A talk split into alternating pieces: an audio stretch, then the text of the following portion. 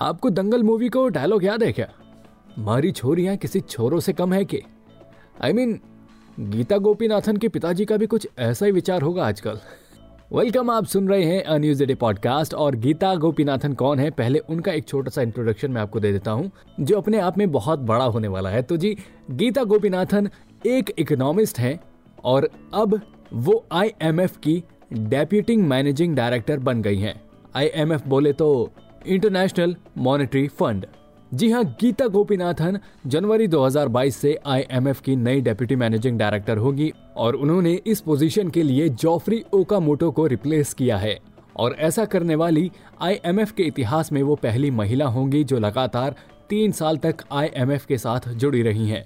अब दोस्तों, मैं आपको पहले तो ये बता दूँ कि आईएमएफ है क्या? दरअसल में इंटरनेशनल मॉनेटरी फंड एक सौ नब्बे देशों का एक ऐसा संगठन है जो वैश्विक मौद्रिक सहयोग को बढ़ावा देने, वित्तीय स्थिरता को सुरक्षित करने, अंतर्राष्ट्रीय व्यापार को सुविधाजनक बनाने और उच्च रोज़गार और आर्थिक विकास को बढ़ावा देने और दुनिया भर में गरीबी को कम करने के लिए काम कर रहा है।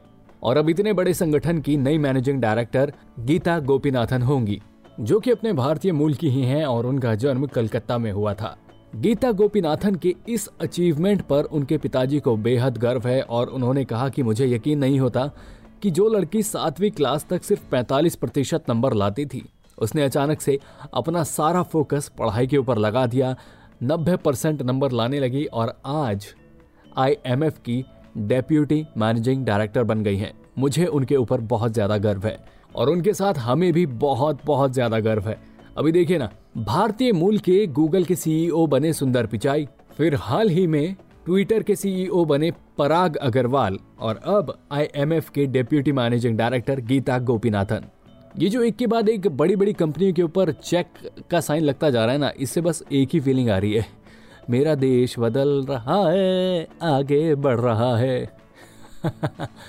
अभी तो देखो, हमने शुरुआत की है, अभी तो बहुत आगे जाना है। तो इसी नोट पर भाई साहब आपसे विदा चाहते हैं। बाकी ऐसी मज़ेदार खबरों के लिए सुनते रहिएगा। A news day podcast and please do like share and subscribe to news a day